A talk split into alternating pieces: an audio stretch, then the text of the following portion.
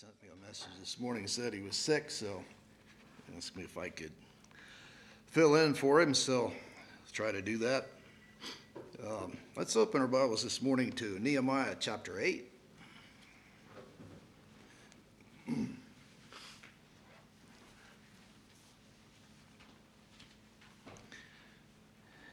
What we sang, the last song we sang there um, was the, it, the phrase that really got me was was uh, deeper in God's word. Uh, and, and as I thought about uh, that in relation to what I had uh, chosen to read here this morning, it, uh, it fit well. Um, I'd like to read uh, the first eight verses. I'll probably skip a few of these names in here, but uh, And I think, I think if we think about that phrase, deeper blessed Lord, and when we get to verse 8, it fits well with the response of, of what's happening uh, in these people's lives. and all the people gathered themselves together as one man into the street that was before the water gate. And they spake unto Ezra the scribe to bring the book of the law of Moses, which the Lord had commanded to Israel. And Ezra the priest brought the law before the congregation, both of men and women, and all that could hear with understanding upon the first day of the seventh month. And he read therein before the street that was before the water gate from the morning until midday, before the men and women and those that could understand, and all the ears of the people were attentive unto the book of the law.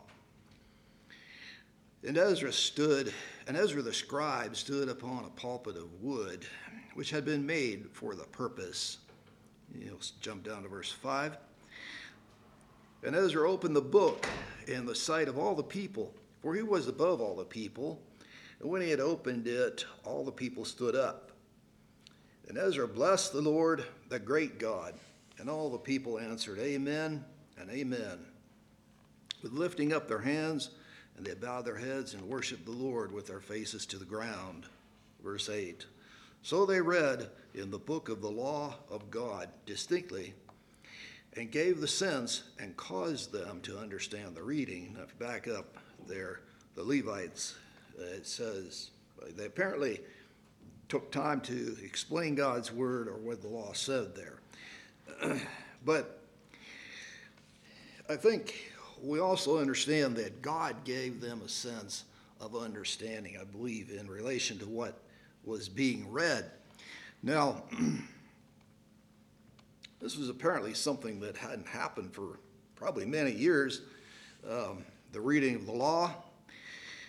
And they had just gotten done building the wall, so, so Jerusalem had gotten rebuilt and closed up uh, the wall was built. And, uh, and so now they're moving on from the building of that wall to what does God want from us? Uh, what, what is God uh, telling us? What is His will? And, and likely many of these people uh, probably didn't know. This was likely the first time they had heard the law being read like this, or at least hadn't heard it for many years. Because there was no one to lead, no one to teach, but Nehemiah and Ezra had uh, rebuilt the wall, and, and they're taking uh, responsibility for, for what's happening here. well, we see the people rising up. Uh, the, the, the, book, the book is opened, it's being read. It says the people stood up. Um, I think it's, it's giving us a picture of they were attentive to what was happening. They were, they were hungering for what was being taught. And, and so there was a sense of, of urgency, I think, uh, in, their, in their heart, the, that urgency of understanding God and of knowing who God is. Um,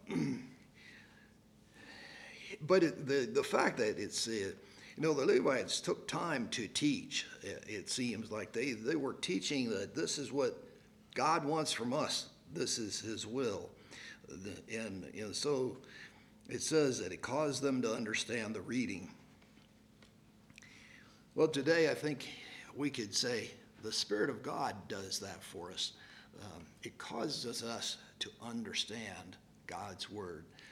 Um, now, you know, we can read we can read God's Word and we can have a lot of Bible knowledge, but the Spirit of God, if the Spirit of God isn't there, that Bible knowledge isn't really of any value. Or it's not changing us. It changes us from the inside out because it comes from God. And God is the one who changes our hearts. Let's turn to chapter 9 now, the first three verses. It gives us a picture of, of things that are happening in their lives. Chapter 9, verse 1. Now, the 20 and fourth day of this month, the children of Israel were assembled with fasting and with sackcloth and earth upon them. And the seed of Israel separated themselves from all strangers, and stood and confessed their sins and the iniquities of their fathers. And they stood up in their place and read in the book of the law of the Lord their God one fourth part of the day, and another fourth part they confessed and worshiped the Lord their God. now, just thinking about what what's what's beginning to happen here in these people's lives. Um, it says they separated themselves from strangers. So, so who are the strangers? Well, the strangers in this case, I, uh, if you read, do a little more reading, it seems to have been their intermarriages, and uh, and so it seems like there was a mixed multitude there um, that had that had uh, come together. But here it says they separated themselves from the strangers, and so this was uh, they were they were seeing God's word, the law, as this is what God wants from us, and and so they were making those moves. And it says they confessed their sins and the iniquities of their fathers. And then for a fourth part they read, of the day, they read the law, which would have been maybe, a, I would assume, around three hours. And, uh, and then another fourth part, they confessed and worshiped the Lord. And so I think it was a time of, of uh, seeking God and, and confessing their sins. Um, in, in a, and ended, ended there kind of in their in a worship. It says the worship the Lord.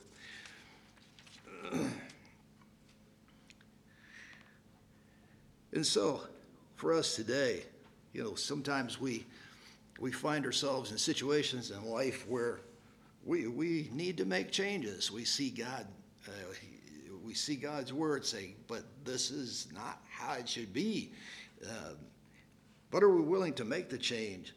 Uh, not all changes are easy. If you think about um, where these people were there in chapter 9 and their, their mixed marriages with um, some of the heathen around them, so it would have been a very difficult time for them. And, uh, and sometimes uh, a change in our hearts is also difficult. Uh, it's not easy. And, and the, our flesh rises up and it doesn't want to change. Uh, maybe it's comfortable where it's at. Uh, maybe it says, that's too difficult, you can't do it. Uh, you know, our flesh comes up with all kinds of reasons, doesn't it? Um, and it wants to hinder us in our, in our worship of God. But I think if we allow God's word to search our hearts and, uh, and ask Him to cause us to understand, that really is the key. The Spirit of God causing us to understand what He's saying and what He wants from me individually. Um, you know, a revival begins by me taking hold of God's Word and letting God's Word search my heart. That's where revival starts. It never starts somewhere else, but when the Word of God comes in and I'm allowing it to change me, that's where the revival begins in my own heart and life. And it can, can move out from there. And so I think that's what we see happening here uh, in these people's lives. They were allowing God's Word to change what they were, what they were doing, uh, how they lived, and it was making a change in their lives. And, uh, and a change for the better, I think. And so, if we allow God's word to change us, it can also change us for the better and uh, change our hearts um, to be like him.